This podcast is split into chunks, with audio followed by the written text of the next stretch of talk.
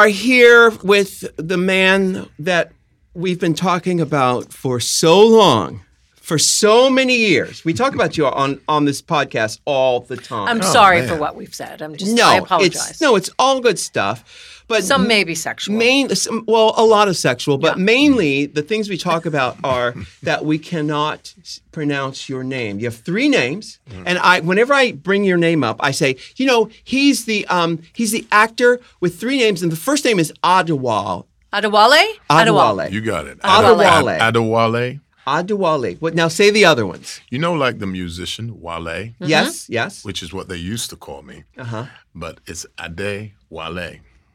That's the first one. Adewale. yeah. Adewale. Yeah. Akinoye. Akinoye. Akinoye. Agbaje. Ag- Yeah. Hey, didn't I look it Yeah, up it phonetically? flows, You man. did. Yes. You did. That's right. Or Triple A, man. That's There what I, you I- go. that's what we ended up calling you is Triple A. Yeah, that's what they say. So when you came to Hollywood, did the, your agent say, "Okay, look, we're going to have to change your name. We're going to have to do something because peop Americans can't can't pronounce that." Um, yeah, yeah. They But you said no. no, I mean, I, to be quite frank, um, growing up in England, it's not a common name either, Right. and and uh, it was the cause of a lot of ridicule and fights in school, and so that you would win. yes, invariably, and and because of that, you know, I wasn't going to abandon it after all the struggle that I'd you know endured to actually keep it. So uh, when I got to Hollywood, um, it was important to me, and also it, it it's. Look, I have to w- learn Schwarzenegger's or Sure. Steinbeck's. and- Yeah. and I think it, it's it's really important that people learn other cultures. And Yeah. They just don't get stuck in their own little boxes. And um, you know, believe me, it's been 20 years, but people naturally say, and and I I have Chinese, American, from all over the world say, Adewale, we love you. Yeah. And it, it brings tears to my eyes because, um, you know, f- before, you know, nobody wouldn't dare to pronounce it. Yeah. But now they're actually saying Adewale. You know what I mean? So it, it just takes time. You got to stick with it. Well, Adewale, I can handle Adewale. You'll stick That with I can Yeah. get. That's actually how I go. You like Adewale share. or, That's all or you Addy, need. You know what I mean? Yeah, yeah. You know, whichever. Where in London did you grow up?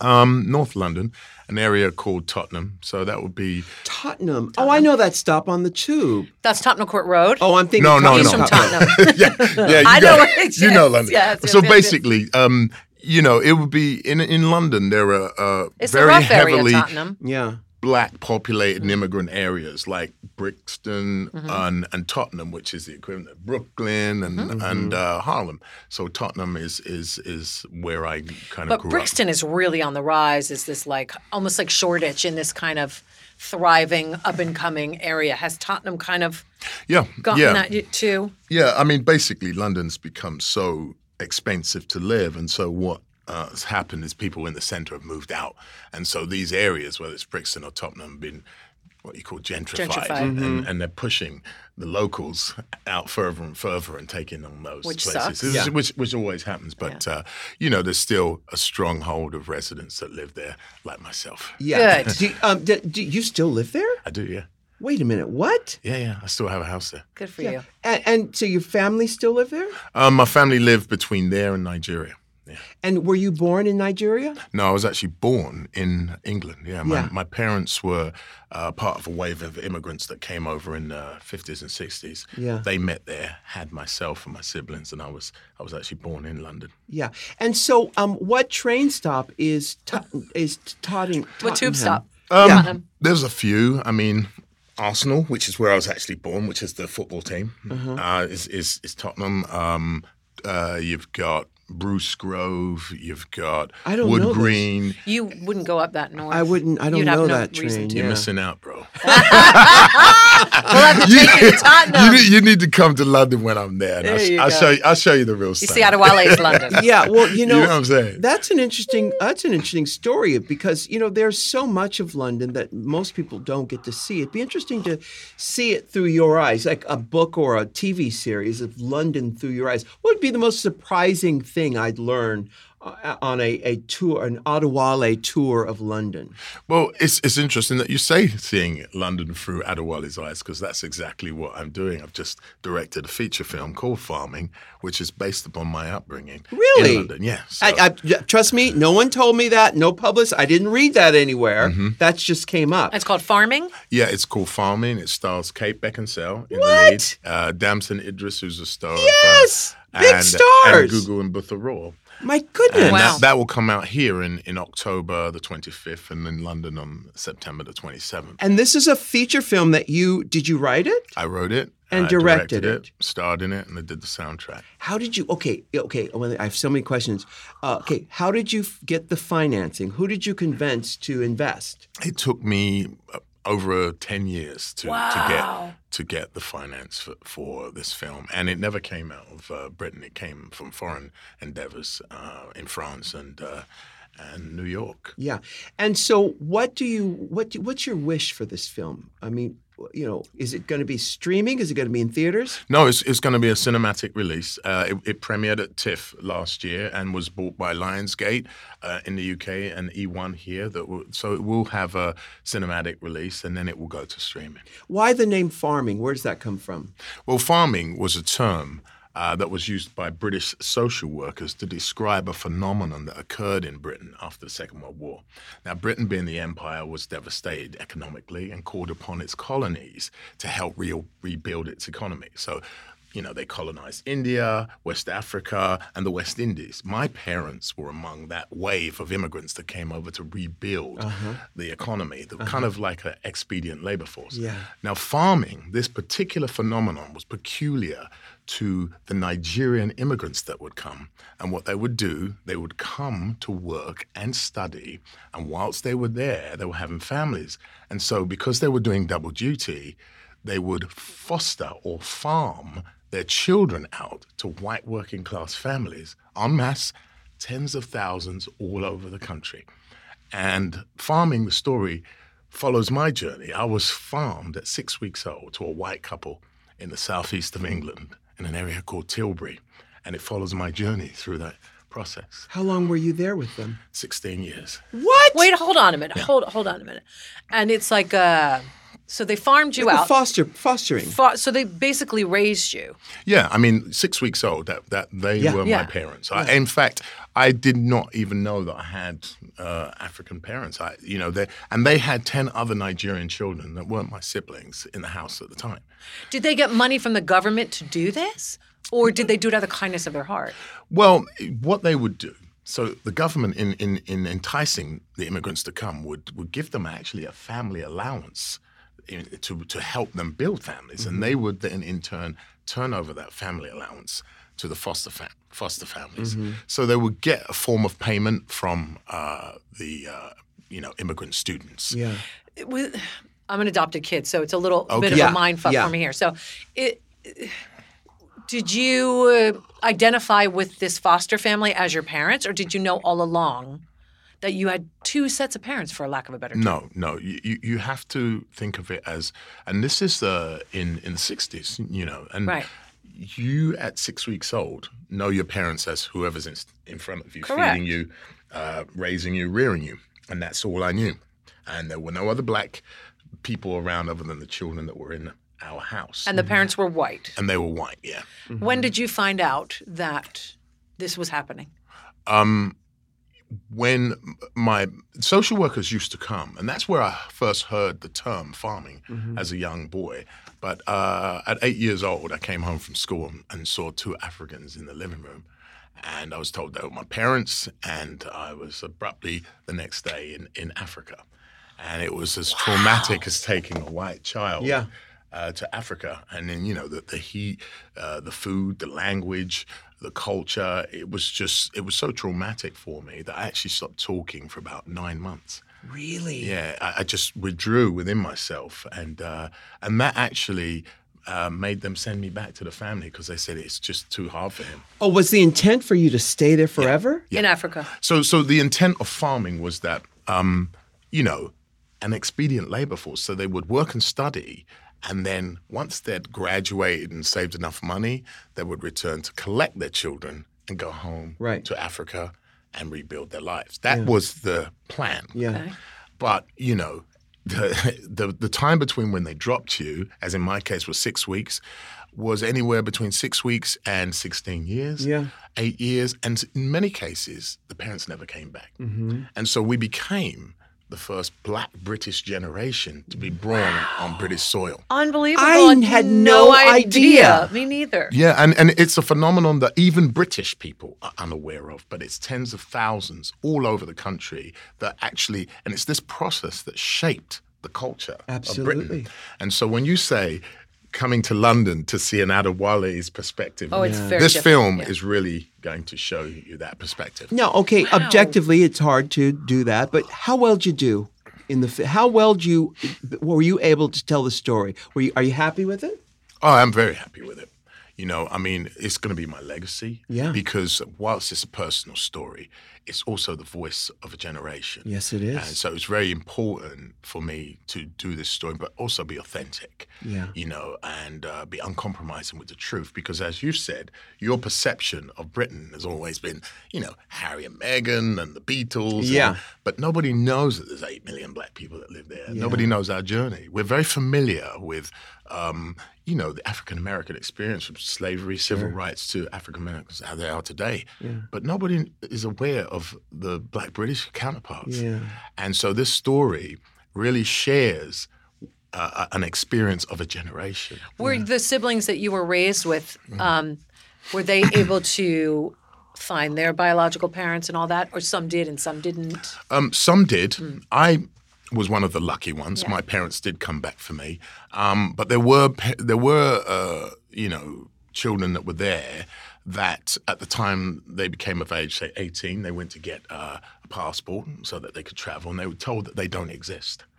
and that they were going to be deported to a country they didn't even know how to Oh spell. you my God! And so then what happened is my foster parents had to quickly make them ward of court and adopt them, as was in your Right, case. right. Yeah. And so there were many people, uh, children who don't even know their parents. Wow. Yeah, yeah. So okay, so you, you were sent back to Nigeria at eight years old. Mind-blowing. What happens after that? You didn't speak for nine months. Did you stay in Nigeria, or did they send you back to your your foster parents? I got sent back to the same foster parents uh, where, where I was sent initially. So Yeah. I stayed. And then your relationship with your biological parents did it? Was it just a, a long distance uh, storyline, or or did you you had no real? Yeah, I mean, here's the thing. So going to Africa was a huge, obviously, culture shock. I'm and, sure. and, and psychologically, emotionally, but it gave me a reference all of a sudden. You know, I, I- was, I, I knew that I was no longer a, a white kid in a white. I knew that I was of something else, of another culture. Yeah. and that was kind of problematic for me. Mm-hmm. You know, in, in my identity crisis because you know, part of me as a young child wanted to shun that out and and embrace the, the reality that I'd known. Mm-hmm. Uh, so there was a bit of discourse between that within me, but my parents made uh, an effort to try to, you know, bridge the gap. Mm-hmm. And so over a period of time, we had an estranged relationship, and now obviously 30 years later, we're, we're, we're fine. But it took a lot of time. Yeah. Now, of what, now, what about what about the adoptive parents? I I when you look back, were they? Uh, did they have the best intentions? Were they just? Were they just? What, what, what were their intentions? I think initially, you know, because my foster mother couldn't have children of her own.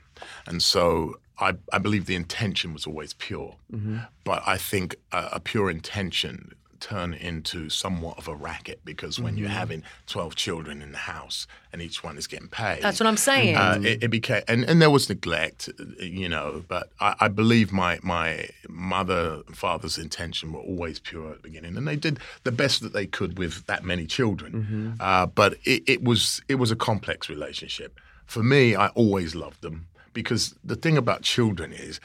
You just don't discriminate. You take what you get for love, Yes. good or bad. Yes. Do, do you know what I mean? Yeah. So, so to me, they, they that was life, and that was parents, and that's how it was. But as I, you know, grew up and matured and began to be able to have a perspective on it, mm-hmm. you know, I realized that that's not normal. Mm-hmm. The way that I was treated, and you know, because there was racism outside the house, there was ignorance within the house. Mm-hmm. Do you know what I mean? And and it it it was a breeding ground for my own self hatred. Do, do- mm. do you know what I mean? Mm. Yeah. And and so that I had to learn as I as I grew up and and find my own ways to to get over mm-hmm. that. But it was a complex relationship. But I think it, it it was pure from the start. There was love, but there was also shades of racket. And, and unfortunately, racism and, and neglect But you're mm. one of 13, you said? in, Foster in the in, kids? in the house, and Yeah. and, and my foster parents in particular had fifty go through the house throughout their lifetime. Mm. Fifty different Nigerian oh children, mm-hmm. two of which were my blood siblings. How, how how are they portrayed in the in the story? I, I mean, are foster they- parents? Yeah, with honesty and and I think it's a celebration in a sense because as I said as a child I, I didn't discriminate between good and bad. They were just my parents. Mm-hmm. Those are the ones that raised me for good or bad, and the best way that they could, given what, what tools they had at their disposal. well, at that the time. yeah, most p- kids would describe their parents that way. Right. Yeah. You know, Yeah. did you did you deeply love them like? Um, you know, it was it was funny because in a, I, I don't know how what your households were like, but when you're in a house with ten kids, it's hard to get the attention of of the parent. Um, and and so I, I remember always being thirsty for love or attention or affection because you know it wasn't a household where you got a hug. It just that just didn't exist. It was about survival, and so um, did I love him? Absolutely. I, I think there was an unconditional love because it, what that means is you accept them for their flaws and and uh, their benefits. But was it difficult? It was extremely difficult, and especially as a black child growing up in a racist environment and not having the cultural nurturing or the emotional. Um, I was basically on my own, Yeah. fending for myself. The film is called Farming, and it's going to come out in the fall of 2019. Correct. Yeah. Oct- October the Oh, twenty I can't wait to fifth. see Who that. plays? Who plays that? We're going to go to break in a minute, but who plays the the two parents who the uh, foster parents? Kate Beckinsale plays Mm-hmm. my foster mother, and um, there's another uh, uh, theatre actor who plays my foster father. Forgive me, his name. Mm-hmm. No, no, we'll, we'll, we'll get back to it. I'm just, anxious- uh, this is I so very new yeah. to me. I didn't know that existed. I know there's a big African population in England Yes. in particular, yeah. but I didn't know the story. of how they got there. Yeah, Yeah. that's Yeah, amazing. This is one of the stories. You know. One of That many is stories. remarkable. We're going to ask more questions of Adewale in the film uh, Farming uh, when we come back from this break. Hey, y'all, do you ever wonder where your family comes from? Now you can discover more about them and learn about your story in particular by combining the Ancestry DNA test with billions of historical family records. Now, many of you know from listening to the podcast that I was adopted, and my cousin actually, my biological birth blood cousin, reached out to me through a genealogy app. Now, if I didn't know my biological mother at this point, or father for that matter, I would have found out who they were through this. So it's pretty freaking cool. Ancestry DNA gives you so much more than just the places that you're from. Ancestry connects you to the places in the world where your story started using precise geographic detail and clear cut historical insights. You can even trace your ancestors' journeys over time by following how and why your family moved from place to place. And to amplify your results, you could start a free trial on Ancestry and build a tree so your ancestors become more than just a name. They've combined DNA results with over 100 million family trees and billions of records, yes, with a B, to give you more insight into your genealogy and origins. Only Ancestry can tell such a rich story with unique features that give a more complete picture about a person, like events that shaped them, how they made a living, and what they excelled in. How freaking cool is that? It is so easy to get started, you guys. For a limited time now through June 13th, go to ancestry.com slash rue today to get your Ancestry DNA kit for 69 bucks. Learn about your family history for 69 bucks. That's ancestry.com slash rue for $69. Ancestry.com slash rue. Talkspace. Now, you know I love therapy. I've been seeing the same therapist for 20 years. And I wish everybody could do that. You know, not everybody has that kind of time, not Right. everybody has that kind of money. But there is a solution, and that is Talkspace. Talkspace is the online therapy company that lets you message a licensed therapist from anywhere at any time. All you need is a computer with an internet connection or Better yet, the Talkspace mobile app, because that means most of the time you're always going to have a connection. That means you can improve your mental health even if you've had trouble making time for it in the past, because I can guarantee I don't even need to take a survey. I know there's two reasons why people say they can't do therapy they don't have the time, Right. and they don't have the money. That's right. Well, If you can't imagine fitting anything else into your life, Talkspace makes it super easy for you.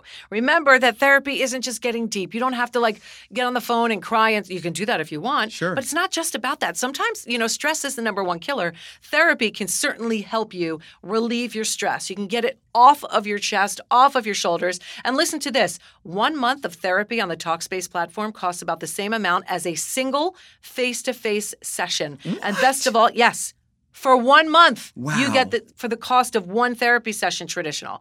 Best of all, you'll never have to wait a week to share what's on your mind. Because with therapy, if you go on Mondays, you have to wait a week to the next Monday. Yeah. You're making a list, and half the time you don't get to it or you forget about it. The Talkspace platform is over 3,000 licensed therapists who are experienced in addressing life challenges that we all face. So to match with the perfect therapist for a fraction of the price of traditional therapy, go to Talkspace.com slash Rue. Use the offer code RUE to get $45 off your first month. That's R-U and Talkspace.com slash Rue. We are back. We've got Adewale, who I I've called him Triple A for years because I can't pronounce the other. Uh, You, you you chose to use your real name. Now, when people ask me about show business who want to be in a show, I say, do not use your real name because it will be on public records. It'll be in uh, Identity on- when you theft. uh, identity theft. when you buy a house, it's all there. Uh, did anybody advise you to not use it for those reasons? No, not for those reasons. Yeah. Um, for reasons of you know pronunciation Yeah. and, and and you know convenience. They Sure. But What were some of the names they wanted to call you? well, actually, in school they tried to change it. They tried to call me Robin. Robin. um, You don't look like a Robin. You're not a Robin. do I? And it was funny because she they would complain to my foster mother like he's not responding. yeah, right. and and she, my foster mother just gave up. She's like, look, he only responds to Wale. Yeah. yeah, Wale. You Yeah. know what I mean? So Yeah. so it stuck. And um and you know, obviously later in in my career.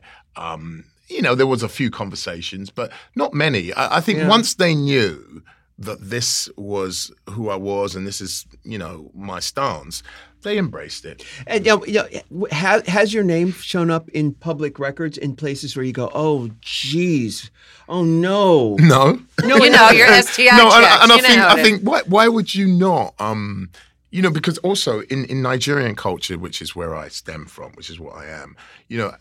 Names have a huge Sure. cultural significance. Yes. So, you know, they're not just uh, labels; they actually have a meaning. Yes. So, Ade means the crown, Wale means to arrive, and Akin means warrior. Noye means of chieftaincy, mm-hmm. and Baje means of wealth and prosperity. oh wow, But but in the context of my birth, I'm the only son of four girls. So when they say the mm. crown has arrived, that means the lineage can Oh, how continue. amazing. yes, So so that's why you could because when when people say your name, it states your purpose in life. absolutely, So How that's why you- you don't abandon that. Yeah, because that's that's part of your spirit. yeah. How were you uh-huh. able to keep that beautiful culture alive in a house that I would imagine parents are pretty devoid of knowing what your culture was?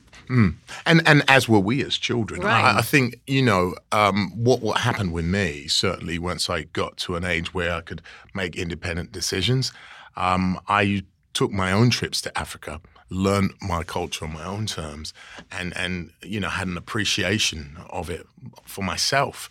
Uh, you know, I know exactly the earth from whence I stem in, in mm-hmm, Nigeria, in mm-hmm. Ondo, and I know all my family members. So, you know, it, it just empowered me and, and, and the name and the culture. So I think later on it was a lot easier. But in, in the beginning, I think it was this hapstance where mm. where my mum tried to change me, but my spirit wouldn't allow it. Yeah, yeah. Do, do you know what I mean? Yeah. And that, that's to me, that's just the mystic spiritual connection to Absolutely. my culture. And rhythmically and frequency, it's all connected to Mm, that. very much. What what what's the relationship you have with your biological parents now? Hmm. Well, my father's passed, but prior to his departure, my mother's still uh, uh, alive. It, it was for many years estranged, you know. But um, look, my father and mother worked extremely hard, and they put all of us through college in the end. You know what I mean? And so I have great respect and uh, gratitude toward them. It, it's not quote unquote a normal relationship because we didn't grow up together, but there's a, a, a healthy respect for ourselves and, and, and how we relate to each other. It's not um, mother son per se because I was already mothered by the time I met my mother. but there's a there's a huge respect, and and there's things that only your mother, especially your cultural genetic mother, can give you. Yeah. And and I was very aware of that as I was growing up, and so that was the need to sort of like embrace both sides, mm-hmm. um, and and I've really enjoyed it. So now you know it's it's fine, you know. But it, so, I would say it was a journey to get there. It wasn't like an overnight. She oh, did hello, what Mom. she did mm-hmm. yeah. for you, for yeah. the better for you, for your yeah. future. Yeah. I can guarantee it. I'm not her, but mm. I know why my biological mother did what she did because she couldn't have done mm. or given me what I got yep. mm-hmm. from the way I was raised. And I would venture to believe that's why they yeah, did and, this, and, farmed you out. And the film has been cathartic for both of us. I'm sure. It's been a real healing process because what it's done is, as a director, I had to, you know, in writing these characters, I had to embody them sure. and think, oh, what were they feeling and thinking and why would they have done it and, and also it enabled her the opportunity to see what we really went through yeah Uh-oh. because there was quite a lot of denial has she seen it and yeah she she she hadn't seen the film but she's you know we've read the script yeah. she saw the short that i did and mm-hmm. and uh, it was an amazing uh, moment because you know we had a very deep conversation where she said you know there's the only thing i'd wish for is that I tried hard enough not to give you up, mm. and and that couldn't have come mm-hmm. other than if I'd done this film. So mm-hmm. just for that that admission alone makes this whole journey worth it. Wow. Are the foster parents still alive? No, no, they passed in two, 2006. What do you feel more of a kinship to the the um the was it um, the kids from the foster mm. or your three sisters? From your biological? Where do you feel more? Well, two of which were raised with you. Yes. Yeah, yeah. So I have four sisters, two of which were raised with me. Uh-huh. So the the you know it's from my my ex, from my experience, it's always nurture over actual nature. Mm-hmm. You know, um, you know, those that you're raised with. You know, it doesn't necessarily mean about blood. Mm-hmm. It's like if you're raised with them and you are treating each other as siblings, that's how you feel. Yeah. So obviously the kinship between those that was fostered with me is a lot stronger. Mm-hmm. But you know, I look at it like this way. I don't look at it as a division. I, I embrace both because the sisters that weren't raised with me were able to impart and teach me about the culture that I missed out on. Mm-hmm. And we were able to share because they came to England. We were able to ingratiate them into this new culture that mm-hmm. they came in. So it, it kind of worked. But like I said, there were a lot of teething problems, man. Yeah. Wow. Yeah. yeah. So, um, uh, uh, so how did you get into acting? Exactly. because you know that you went to university, you did that. Um, when, when did you know you had the talent to do it? Um, the truth is, uh, you know, I had a good friend who who came to the states, and at that time we were both in fashion, and and uh, she she really took off here, and uh, she had suggested that I come to America because um, you know England at that time there were very few opportunities for Black people. When was um, this? This is uh, late eighties, early nineties, um, and so she encouraged me, and it was on her encouragement that I came out. Now mm. I came out to actually pursue music. I thought Mm-hmm. Huh. And I did. I got I got a record contract with Motown, uh, which fell through once they Berry Gordy changed heads right, and stuff. Right. So then um, my uh, modeling agent sent an article that came out in Elle magazine at the time, the top four male models of the world, and I was one of them. The other three were millionaires, and I was broke. Uh, I was wow. the only black one in there, but they sent that to a Mike Fenton, who was a casting director yes, at the time. famous, one of the most famous ever. Yeah, and Mike uh, invited me into audition, and uh, I I came in and got the audition. For what? For uh, it was for Congo. Uh, the Frank. movie Congo, yes. Yeah, that was my first uh, movie that I did. Here. That was before did you study? Oz? That was before Oz. Um, yeah, that was the, oh. that was the very first, and I no, I not studied. This was the very first uh, my first experience at, at film. Wow. And um, I, I, did the audition, and uh, and it was whilst I was on that movie. Actually, Tim Curry was one of the stars. Mm-hmm. He he had seen me, and he just said, "You know what? I think you have a lot of potential." And he called his agent and got me an agent. So I signed up with his agent, and um, and it's whilst I was shooting that film. Um, Steve Oedekerk and uh, Jim Carrey were shooting in the same lot, and they'd seen a scene that I was in and asked Frank Marshall if if they could send me down uh, at lunchtime to play around with the scene, and so I did that, and that became Ace Ventura. Yeah. Uh, so I was in that, and and so it, you know, once I got in to the family of Hollywood, it kind of accelerated pretty quick initially because it it felt like Hollywood was going through its African phase. Yeah. Congo, Ace Ventura goes to Africa. Yeah. Then I did a film with HBO. Um, Deadly Voyage, but they all had Mm-hmm. African themes, and I kind of fitted that mold for them. But when they dried up, um, my agent was like, "Oh, well, we'll have to wait till the uh, the, The it next swings- African it- wave. Yeah. and I was like, well, can't you send me out to some, you know, American movies? She said, Yeah. but you don't have an accent. And I said, well, listen, uh, give you till Monday. Let me go to this audition and we'll see. And and I remember going home and watching Fresh Prince of Bel Air, The Cosby Show, just trying to mimic the accent. And um, I went in and I got it. And and that opened a whole plethora of opportunities. Um, uh, you know, but it was really Oz that um, Yeah. that took off uh, in a way that uh, it gave me credibility as an actor. Right. Uh-huh. Do you know what I mean? Because until that point, I think people were seeing me as, you know, this statuesque black guy who could look threatening, Yeah. but they hadn't really seen that you had chops. Right. And until I got the opportunity to play that role, and, and that role really changed the, That was the great. game for me. How So- many years did you do Oz? Uh, I think four years. Four years. That's all. It's because you made such a lasting impression in that role. And whose idea was it to roll the hats up and put them to the side like that? Yeah, that was that was my idea. It's so chic. It's a fashion background. It's so chic. Yeah. well, not only that, that's how I used to wear it on the streets. Really? yeah. And and um, the funny thing was when we were shooting that scene, um, there were there were strict uh, rules um, that Tom had that everybody had to be the same because it was a prison. Yeah. And I was like, well, that doesn't really happen in prison. Right. People people personalize a Yeah. uniform, and um, you know it, when he said action, I just took it out of my pocket and stuck it. on. Uh-huh, And then it was in there, and and then. He realized after, oh God, he's got the freaking hat on. Yeah, yeah. and then it was, we just kept it, and um, Yeah. and it became, you know, What's his name? symbolic. Tom Falcon? Tom Tom Fontana. Fontana. Fontana. That's was the right. writer That's right. producer. Um, we've got so many questions. Um, I know we're going to go to break right Mm. now, but uh, w- you were singing. Is that how you got the Motown contract?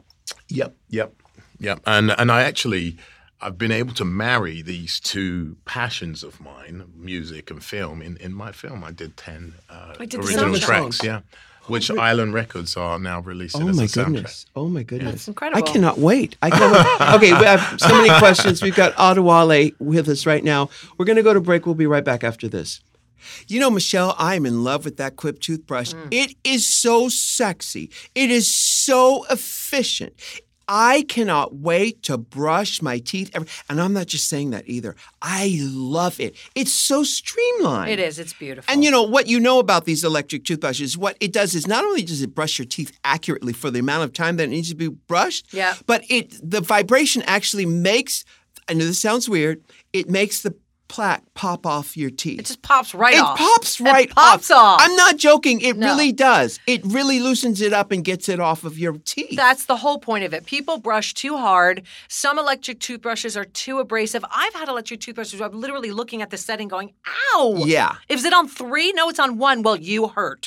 There's a there's a built-in two-minute timer with the cl- with the quip. It's a pulse every 30 seconds to remind you when to switch quadrants, right? There's a helping you helping you guide through the full and even clean. 90% of us don't brush for a full two minutes or don't clean evenly. I've seen it before with my kids. Even myself being lazy, it's like scrub, scrub, scrub. No, Yeah, yeah. that does not mean clean. Do you remember those chew things in school, in elementary They would school? stain your that would stain your teeth to Yeah. show you how little you brushed. Oh, yeah.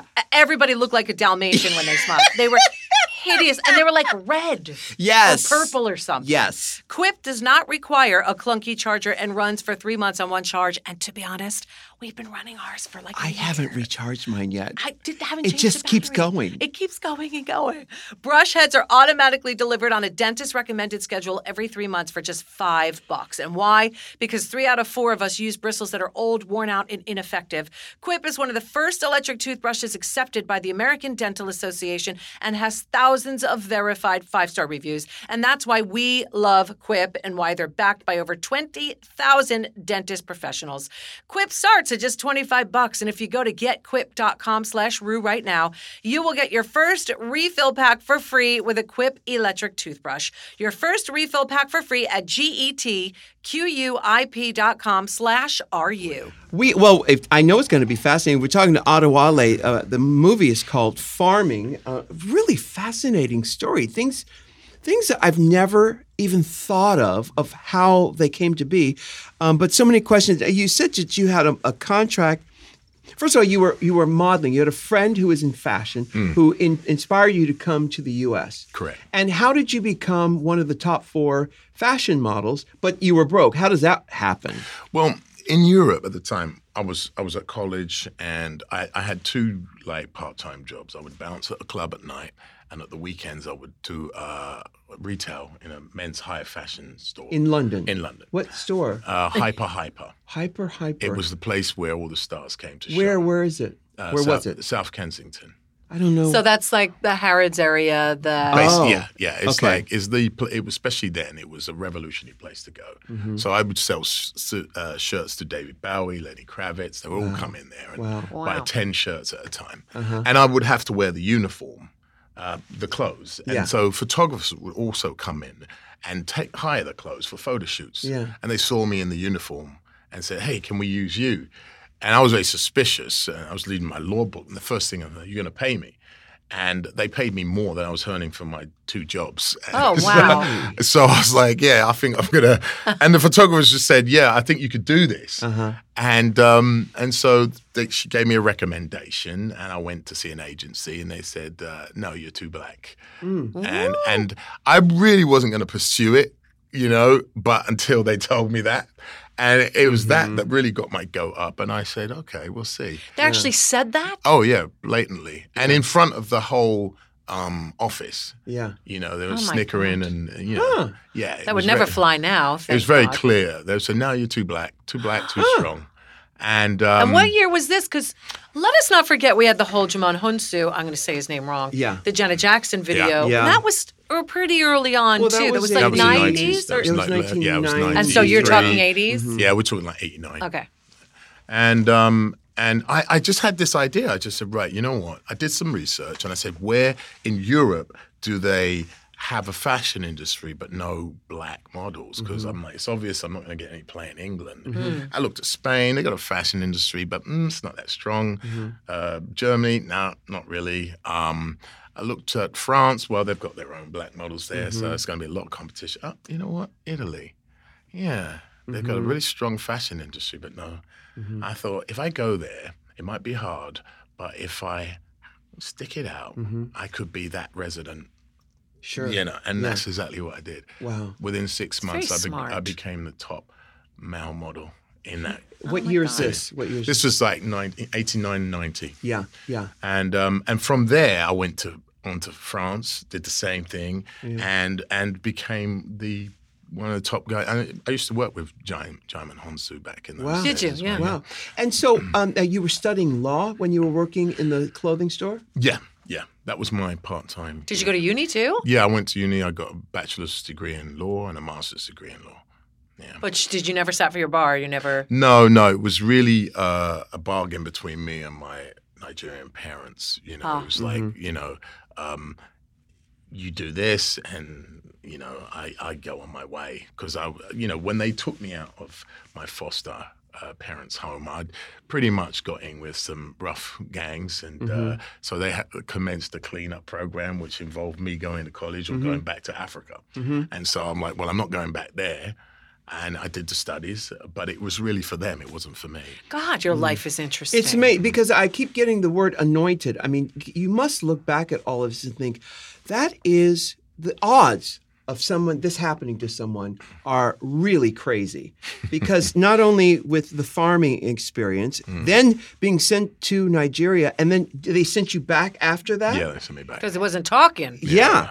and then uh, This you is know, all in the film, by the way. Yeah, well, we, trust me, we are going to be there to see. All it. this is in the film. I can only imagine what what you. I mean, how were you able to edit out certain things? I mean, And what who is this played thing? you? Who Three played- hours long? Is it three hours long? no, it's it's it's it's uh, hour and a half. Wow. Yeah, yeah, it has to be. We have to keep you, you know, riveted. Yeah. Um, Damson Idris uh, of Snowfall, he plays the, The younger- teenage version of myself, and there's Is a he Amer- is he related to uh, uh, Idris? no, no, no, he- that's Idris Elba. Yeah, the Damson, he's, he's, he's the star of the uh, FX show Snowfall, the Oh, John right. Singleton Yeah. show. Um, and uh, a young boy, Zephan, who's an amazing little talent. He's 10 years old, Oh, plays wow. the younger version. So those are the two guys that play incarnations of myself back then. Yeah. And and to answer your question, how did I maintain an objectivity about my subjectiveness? Um, it, obviously, I'd lived with it for more than a decade, Yeah. uh, fashioning and and and, and uh, hacking away at the script. But you know, it takes teamwork to make a dream work, and in that sense, it was my producers. And I got an Oscar-winning um, editor, you know, Tariq Anwar, who did um, uh, The King's Speech, um, The Madness of St. George, American Beauty. I mean, this guy is the creme de la creme of. So I surrounded myself with the very best of experience. Michael London, uh, another Oscar-nominated producer. So, so these guys, you know, were the ones that were my soundboards. They were like, well. You know, we need to mediate here. We need, even though we're telling a true story, you can put everything. in. Sure. Yeah. And and so that that was the tough part because there were things that were very true to me and important to me, but mm-hmm. actually couldn't go in the movie, which is why I'm doing the book. Yes. Oh, well Exactly. done. So exactly right. so and, and I knew that, so I said some things will, will reserve for the book, which is happening now, and then you know a movie you still have to you know because it's in the realm of entertainment. Oh, this You is a it's not book, a though. documentary. Yeah. So so we, we we kept it really tight. Um, find it very interesting that you were talking about how the money didn't come from England. Mm, It's very telling and very interesting, yes. isn't it? Well, I think so. I, I think look, the, the the the phenomenon of farming is is very unknown even within Britain. But you know, it indicts a system in a, in a sense, um, and and perhaps that's not you know something that we want to expose back home. But I- think ultimately it's going to be for the betterment of the culture because Yes. it's what shaped Britain. Yeah. and and it's very important that it's told from a Black British perspective as well. Uh, but yeah, yeah, it, it is telling, I think. Um, Yeah. And uh, you know, it, it's also telling that it happened now because we're in this realm of diversity. Yeah. Um, you know, like I said, I've been hacking at it for over a decade, but everything is timing as well. Yeah. Yeah. Oh, yeah. Definitely. I mean, when is you, timing. when you hear your story, I mean, timing is everything. Now, you talked about this. This all happened, I guess, in the '80s. Uh, so, what you did music for this movie, it, does the music have an '80s flair to it, or Very much- '70s? Very much, yeah. So What were you listening to back then? Ska. Ah, you know, Like- specials, the beat, um, and everything from uh, Stevie Wonder, Master Blaster, um, from reggae. Um, You know, the it, Selecter and Selecter, and also there was pop. You know, D- uh, Duran Duran and all Yeah. that stuff that was going on. Um, David Bowie. Mm-hmm. That that was what was. But but my ironically, my foster mother had a real uh, taste for soul, and she she couldn't sleep. Mm. a lot of English, pe- a lot of white English people do. especially poor white English people. Really? Yeah, because they, because they understand the suffering that's in, Mm. in, in, in the songs. Mm-hmm. And uh, my mother, in order to get to sleep, she used to play these tunes, and they would seep through my walls. You know, Really? Billy Paul and Oh, Gladys wow. Knight, Really? and that that was my lullabies. Yeah. and so I grew up listening to that. At least you had good music. I, and I, I believe that's really what got me into music. Yeah. To be honest with you. So this, so you've you've recorded songs for Yeah. the movie, Mm. and um, did you produce the songs? How did they come about? Like, what, you wrote the songs. Yeah, I have a music studio in London, Mm-hmm. and so two of the songs, the top and tail end, I'd written about eight years ago with Mm-hmm. the, with the mindset that they would be the top and tail end of the movie. Mm. What happened when we started to do the movie? Um, because it's a, a period movie, and and to get the license fees of, of these films is very expensive. Very expensive. And we, and me and the producers, we realized that we weren't going to be able to afford, you know, those big hits, you know, Pink Floyd and stuff like that. You just couldn't. That was the whole budget gone. my producer Janice Williams used to be the manager of the Rolling Stones, Mm-hmm. and she heard my music. and She said, "You're going to do the music," Mm-hmm. and uh, and that was it. And um, Wow, that's a high compliment. well, and she, we, we, I did everything from pop, ska, reggae, um, you know, grime, and uh, we played it to um, Island Records and Universal. They loved it, and uh, they're going to put it out as a soundtrack. So, Wow. so it was like it's a dream come true in terms of you know marrying two passions. What's your voice sound like? Are you more Luther Vandross? Are you more I love Luther. Billy Paul? Are you? What do you see? You like uh, uh, Billy Ocean? What Oh, do you funny, sound Billy. like?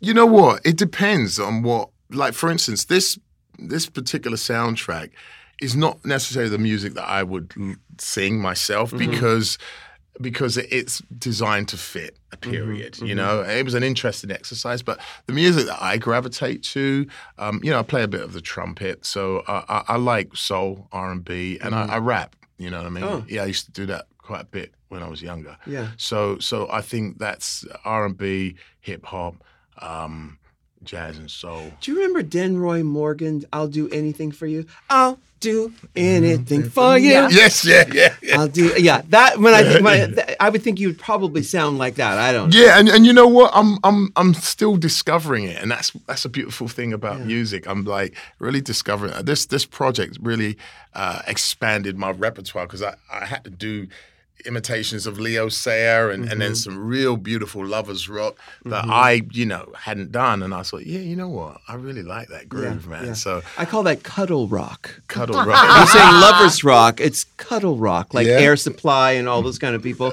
now uh, we, we got Adewale here. Yeah, you know, I, I want to ask. Also, we're going to break, but I want to ask about the acting and giving yourself permission to go places on an emotional level that seemingly most people don't allow themselves to go to. And um, and you just mentioned, uh, you know, doing music that you would naturally not gravitate toward, but you, in the process of doing this film, expanded your emotional repertoire. Yeah. So, um, in acting, at what point were you able to expand on that? How did you give yourself permission to just let it go? Um. I mean, a lot depends on the part, you know. Mm-hmm. Um, I, like I have to say, you know, playing Oz and Adebisi, it came at the right time in my life when I was just so fearless. and- He's a bad dude. yeah, oh yeah. but he's a badly creative dude, and he's funny as well, and that's Mm-hmm. what draws you in because just being bad ain't enough. To have the shades of humor with it, and and to be and and be unpredictable with what you're gonna do. Um, that you know, when you get a space where all of your elements can come together. That's when, oh man, you know, and and it, it, it's rare because you also on the other side you need producers who are fearless with you mm-hmm. and who don't block that process, mm-hmm. but instead fan it. And and that's what I had because there were things that were I was doing that weren't on the page, and the director was like, "Oh no, he's not doing what's on the page." Mm-hmm. But I had a great producer who was fearless in Tom Fontana. He was like, "Look, let him do what he wants, and I'll cut out what I need." Yeah. Because I he's love that. because he's in tune with where the scene's going. Yeah. And and and uh, I've even seen that in my directing. That's what I allow my actors Yeah. to do. You know, the page is a springboard, but what happens when the chemistry comes? Sometimes it's greater than what you've written and captures the essence better. And you've got to be courageous enough to say, "No, that's what I'm going with." yeah. You know, forget the page. Let's roll with this. Yeah. And um and and so that and and I think um my clue my, my mo is always go for the things that scare me.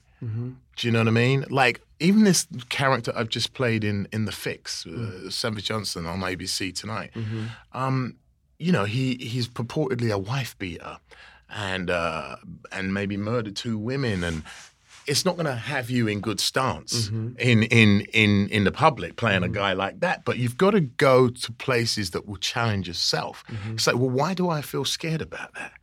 Do you know what I mean? What is it? And and to reside in that that area, that's where you get growth. That's where you expand, and that's where you can see unparalleled sort of like uh, achievements in yourself. Otherwise, if you stay in that little box, man, it's like sleepwalking. Absolutely. yeah, uh, yeah. You know, in, in, in your career, you've had a very long, successful career. What other situations, acting situations, where you felt those elements were in play. When you've got all these different elements where the production is behind Mm. you, the words are there, the ability to create something that you didn't even know existed in Yeah. yourself. You know, um, Michelle's on to Lost finally Yeah. after all these years. Can you imagine it took me this long and then I I finished something I, I finished Veep and I wanted to start something new so I started Lost and I got sucked right into was, that. was that an experience where you could do that? Uh, well, it was. In fact, um, the producers wrote that character based upon watching Oz. Yes. that makes sense. That's that's Yeah. what they told me, and so there was a, a great, what I would say, um, you know, camaraderie and uh, collaboration Yeah. in in creating the character because I remember they told me, you know, he has to be mysterious, and then I said, well, um, you know, I, I, I gave gave him a few names because he had a different name, and uh, we ended Mr. up- Eko, you mean? yeah, Okay. yeah, it was Samuel originally, and I said, well, that doesn't really resonate with mystery for me. So, wh- what about if we give him an African name like Eko, which is where my mother's from, Lagos. Eko means Lagos, uh, and um, and I said, uh, just give him a prefix. Call him Mister. And I said, well, nobody else has got a prefix. And I'm like, well, that's exactly what, you, you know, that's it. And, and, and again, they were courageous enough to go with that. And I said, yeah, let's call it. And I remember the first time the character uttered the word Mr. Eko. Uh, yeah, that's right. You know, when, when the beat hits, the note Yeah. hits, you know that, ah, that's the right note. And it felt right, especially Yeah. the whole thing with his brother. He just felt like the powerful. Yeah. That made him like in control, Yeah. oh, authoritative. Yeah, and, and you, you just think, well, why why is he called Mister? What's going? Yeah. You know, Yeah, and, and, and that's that's what you want to Yeah. do. So, but yes, definitely that was one of the characters. Uh, Majestic with Jim Sheridan, you know, uh, the Fifty Cent Project was Yeah. was you know Jim Sheridan is is uh, somebody who. I'd admired for years. Yes. You know, Daniel Day Lewis, uh, Yeah. you know, he was responsible for some of the greatest performances that in we've seen. America, what's it called? In in uh, Um, what was that thing? yeah, um, With oh, John- my, John- my left foot and uh, John, uh, what's the jumps? Jo- Uh, the, the, the, Janet Jackson Act it video, out. You just named Yes, him. Love would never do. Jimon. I'm, I'm going to say Oh, his name wrong. Jaimin. Diamond, Yeah, yeah. Diamond. Uh, yes, in America. in, yes. in America. Be- yeah. you know, beautiful, beautiful, piece. Yeah. beautiful piece. Why? Because it shows the dimensions of us as black people, as humans. Yeah. And and and I knew with Jim, just playing a baddie, there were going to be layers and textures that he was looking for that, you know, we wouldn't ordinarily see in stereotypical characters. So, you know, that was a really interesting process as well. But I really think um, I haven't matched the freedom that I had when I was on Oz, and that's Mm-hmm. what I'm, you know, looking for because I, I found I was spoiled. And, and Mm-hmm. Early when, I- when, when I came into Hollywood, it was like it don't work like that, and you have to really try to forge that integrity yourself. And it's like p- people aren't as free willing and courageous to let it run. You know, Yeah. there's, budgets and this and that, but mm. you know, so so that's why I'm doing my own. That's that's the Do- answer do- right do- there. Do you know what I mean? That's So- absolutely right. you know? I, I'm- I'm creating that space for myself, writing those characters, writing those stories, and and uh, you know being fearless in that regard. You have to. We're going to go to break. We'll be right back with more Adewale. Michelle, there's good news on the horizon. Mm, tell me about it. Casper Mattresses, which you know is a premium mattress seller, has come up with a brand new mattress. They have, and I got it. You from my have it? daughters. You got it Yes. Already. I got it for Lily. She was coming back from college, and she's got scoliosis. This is a true story. Mm-hmm. And she's been sleeping on a shit mattress at school. Yeah. You know, because they, they, you get what they get. And I got the mattress toppers and did everything that I can do for her. Yeah. But she doesn't have a good back. So she's been going to the chiropractor, blah, blah, blah. She's got the brand new Casper Hybrid mattress. It combines the pressure relief of their award winning foam with durable yet gentle springs. It's a new innovation. It's the best of both worlds luxurious comfort and resilient support.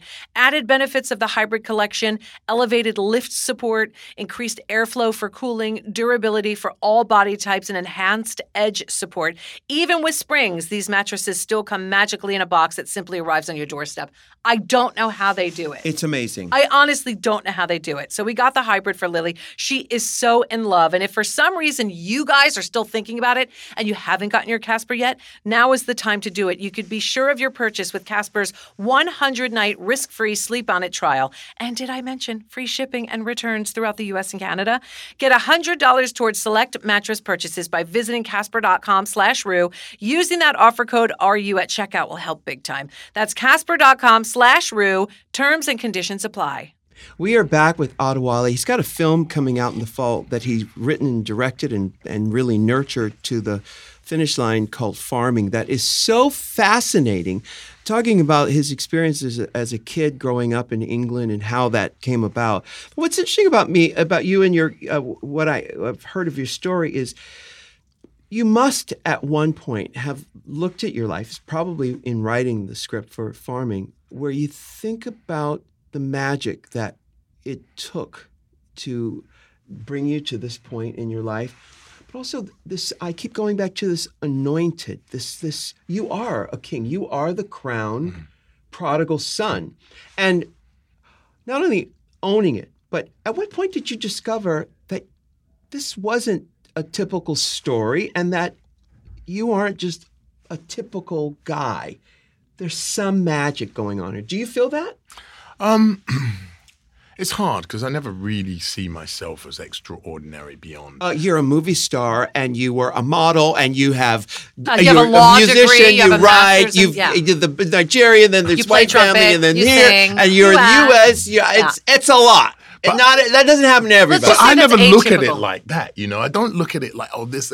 I just I keep on going because mm-hmm. I think what I'm looking for is the purest expression of myself, whether it's in in in academia, music, film, directing, fashion. Just want to unload what's in my heart. So, you know, but but I will say this that in, in certainly in doing the project, I, I I realized that I am a bit of a walking miracle to be alive, because some of the guys that I were with didn't survive, mm. and um, and I'm alive to tell not only my story but give voice to theirs. Mm-hmm. So I'm very much aware that I, you know, because it is it is tough, you know, from where I came from, and uh, especially when you don't have the love mm-hmm. that you need to sustain you, and you have to forge it for yourself. Mm-hmm. That's rough, but that's what makes me kind of fearless and invincible. Mm-hmm. Um, but uh, so I, I think there is that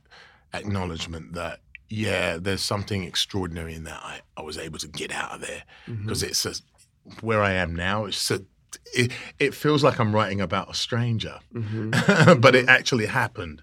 And all of these phases uh, have occurred in my life. I'm sure, like both of yours as mm. well. You've uh, different phases in your life, sure. but but um, yeah, to to have come out of the farming process, um, and also I think withstand the constant racism uh, whether it's institutionalized, whether it's in fashion, whether it's in film, mm-hmm.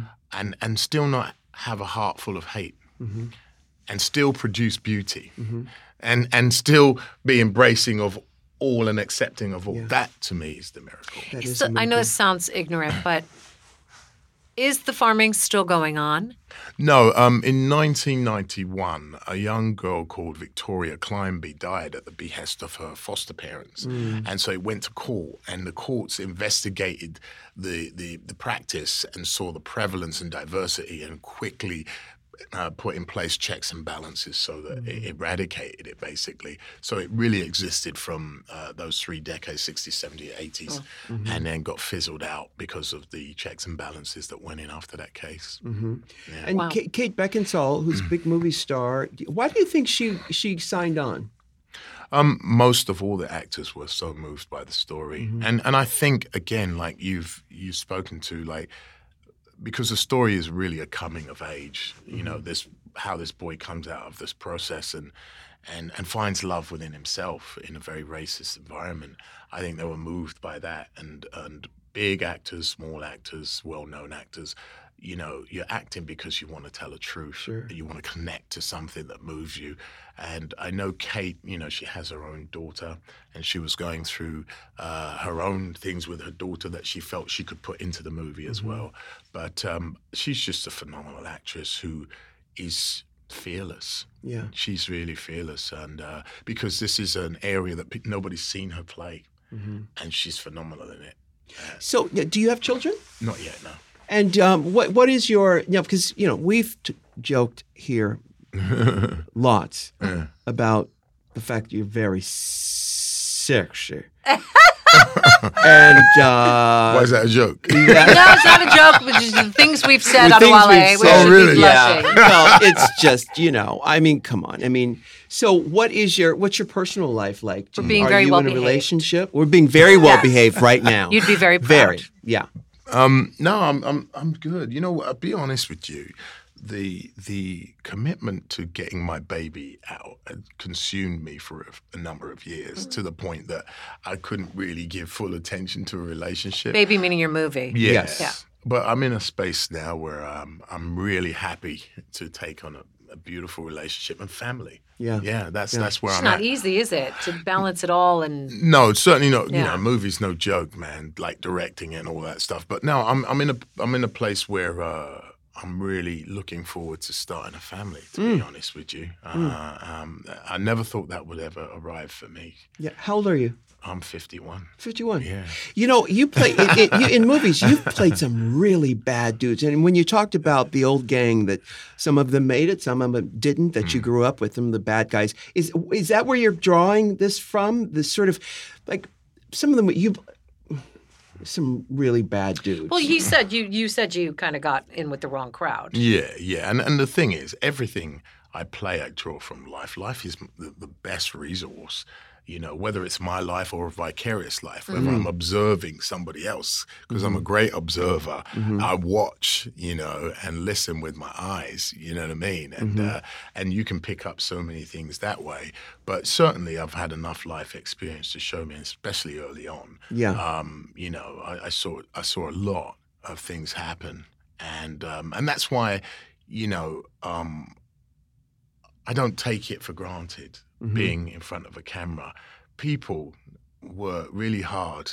Ordinary people, gardeners, mothers, you know, uh, mechanics, and you know the only reason that we as actors get the profile we do is because you see our job. Mm-hmm. You know what I mean? But it ain't any different from what anybody else is doing. We all have to put it in. But if I'm going to be up there, I'm going to make damn sure I'm going to move you mm-hmm. if I'm going to, you know, do it because of all the effort that other people have to do just to get along in life. And also because I know getting out of where I came from, I'm I'm one of the lucky ones. you man. certainly are. In You it. certainly Yeah, are. in it.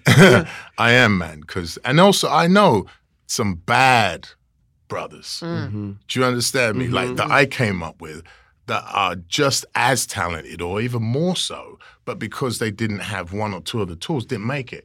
So I don't mean I'm the best. I, I and I've I've rolled with those cats, so I, I know that, and so I'm honoring that as well. Yeah. I always just got to have integrity to.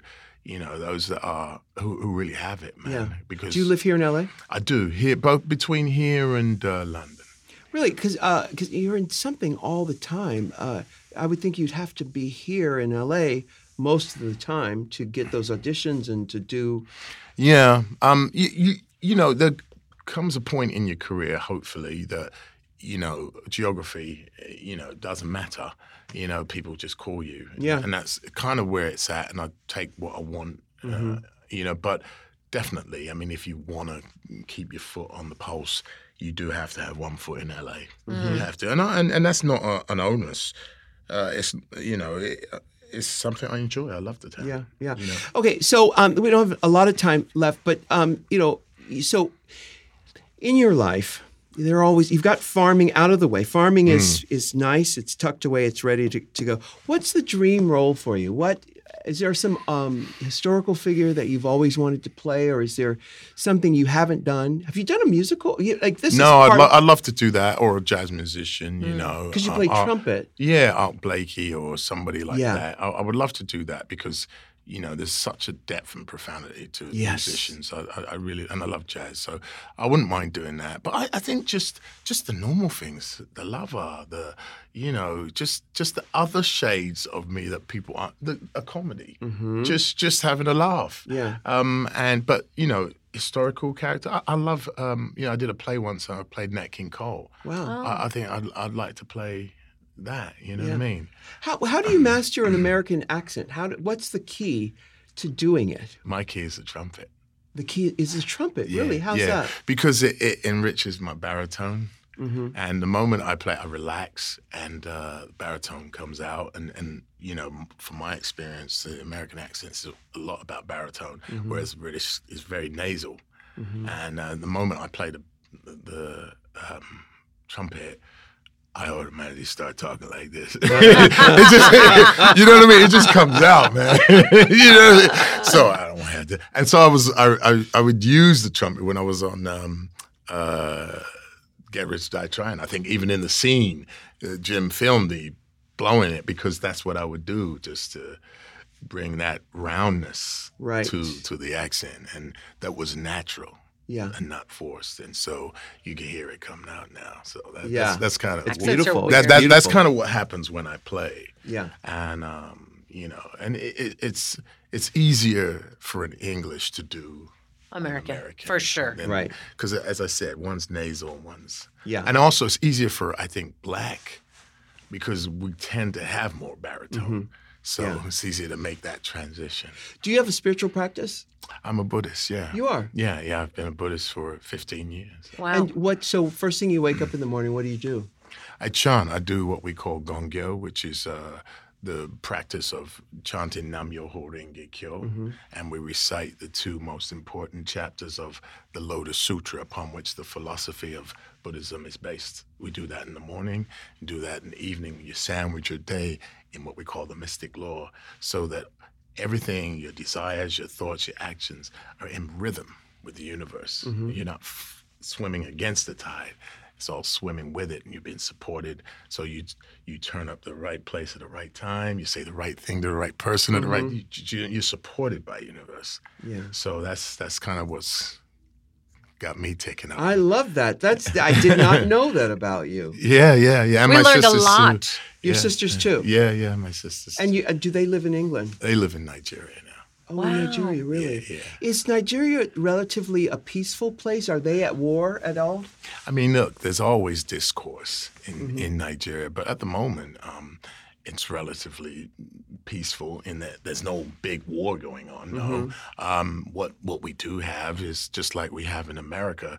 You know, corruption and, and politicians that are fighting at the top without an interest for the people down below. well, that's America too, You- right do, now. do you know so- what I mean? We have that just like we have here, but uh, there's no wars or anything there. No, it's really, it's it's a really a place full of vitality. I would encourage Mm-hmm. anybody to go there if you want to just. Uh, Have you been to Africa? I've been to South Africa. I've never been to Nigeria. Yeah, I want to go to Yeah. Africa. you, you got to go there, man. It's the New York of Africa. Really? Nigeria. Oh, yeah, yeah, Lagos. That would fit got- right in. You got to go there, man. It's just like it, it show you you're alive. I that that'd be in, You, interesting. you'd love it, the experience. I would Really love to go. Now, and, uh, your love for fashion, though, w- uh, how does that? Uh, how do you how do you express that now? I mean, if you're in LA, which is not very fashion oriented, or you are, I guess in London, I guess. Mm. London's very fashion Yeah, still. it's very. Yeah. Well, you know what? My mother complains uh, since I became an actor that I, I just abandoned my fashion sense, and she's very disappointed. but, because you can only, you know, it takes time to, you know, put stuff together and go out and search. And I'm like, look, I, I, I can only put my energy to, mom, that was a point when I was in fashion. That's why I did it. You know, now I just do what's practical. Uh, but, but, um, how do I embrace? I, you know, I still look. You know, I'm wearing Johnny and I'm wearing Paul Smith. These are all people that Paul Smith. That was, I used to do all these catwalk shows and stuff. I love fashion, and and uh, I, I was fortunate enough to be in fashion when it was still an art and not a corporation. You know, when when some of the greatest fashion designers, uh, the, you know, were still alive. Yeah. And, um, and and I was nurtured by that, and I think that really you'll see that in my film you'll see how how I frame a shot. You'll see you'll see what the like even even the gangs what they're wearing, you know, you'll see the symbolism in it. So it's all very much um influenced uh, I me as a cannot director. wait to see. Yeah, I'm this really movie. excited. First of all, I mean, just the subject matter alone. You is, see how I light up when we talked about fashion? Well, it's in your blood. but you know, honestly, you know, we, we're this. We're really all talking about just one thing. We're talking about consciousness and their the ability to uh, shine through uh, your frequency, knowing what that frequency is, and uh, the ability to shine through. And how crazy that when you went to Nigeria uh, and, and you, you st- that frequency stopped, you shut it down, and then to be able to turn it back on. This is really your story is really a story of of consciousness and of being present and being being able to live long enough to tell the story hmm. and and to tell the other the stories of all the other people who whose stories hadn't been told. It's it's very interesting. It's very interesting and i cannot wait to see this movie. You're speaking for them, and I think it's really brave, and I think it's necessary. yeah uh, I love the culture and the history of the UK and all of mm. that part of the world, and I didn't even know. And as an adopted kid, I'm kind of embarrassed. I feel like I should know that that existed, but I think there's a lot of people like us who had no idea this was mm. going on. Mm. yeah And to me, what I'm hearing in my head, and no disrespect to your foster parents, because you know they did what they did, like you said, I'm sure with a pure heart. Mm-hmm. But there's a sense of benefits here, of a benefits ploy.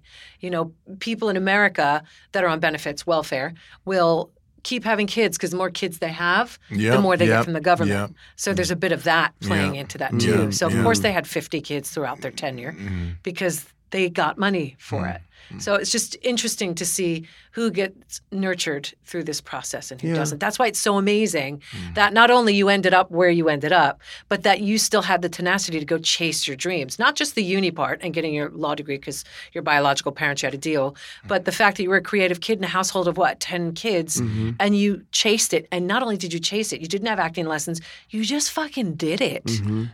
You did it when all, when I say all odds were against you, yeah. Yeah every odd was stacked against you. yeah That's yeah. the tenacity of the human spirit. i love it i love it and i You said that so, you know, well, thank you. thank you so amazing. But much that's that's that's why we're all three of us are in this room. that's Yeah. right absolutely Because we never give up on ourselves. that's right And I, I think that's an ode to take away, you know, to anybody that's listening. You know, you know, when you give up on your dream, you give up on yourself, and you owe it to yourself and to the planet to uh, fulfill that. You know. yeah Well, in September, we want the Adewale tour of London. Yeah. Yes, Yeah. I love it. I love it. yeah. Well, thank you so much for joining us. And uh, we've been talking about you for a long, long time. I'm so glad we finally got to have you Thank on you our so show. much. And you were able to stay clothed. Real close for a while. You've always been so gracious whenever we've met, and I, I appreciate that. And I appreciate this being such gracious host today. Thanks a lot. Oh, perfect. All right, Michelle. Yes, well, my darling. next time, my Yes, love. baby. Bye. Bye. Later. Can I get an amen? Can I get an amen? If you can't love yourself, how in the hell you gonna love somebody else? Can I get an amen? And don't forget to Can I get subscribe on iTunes. If you can't love yourself, how in the hell you gonna love somebody else? Amen.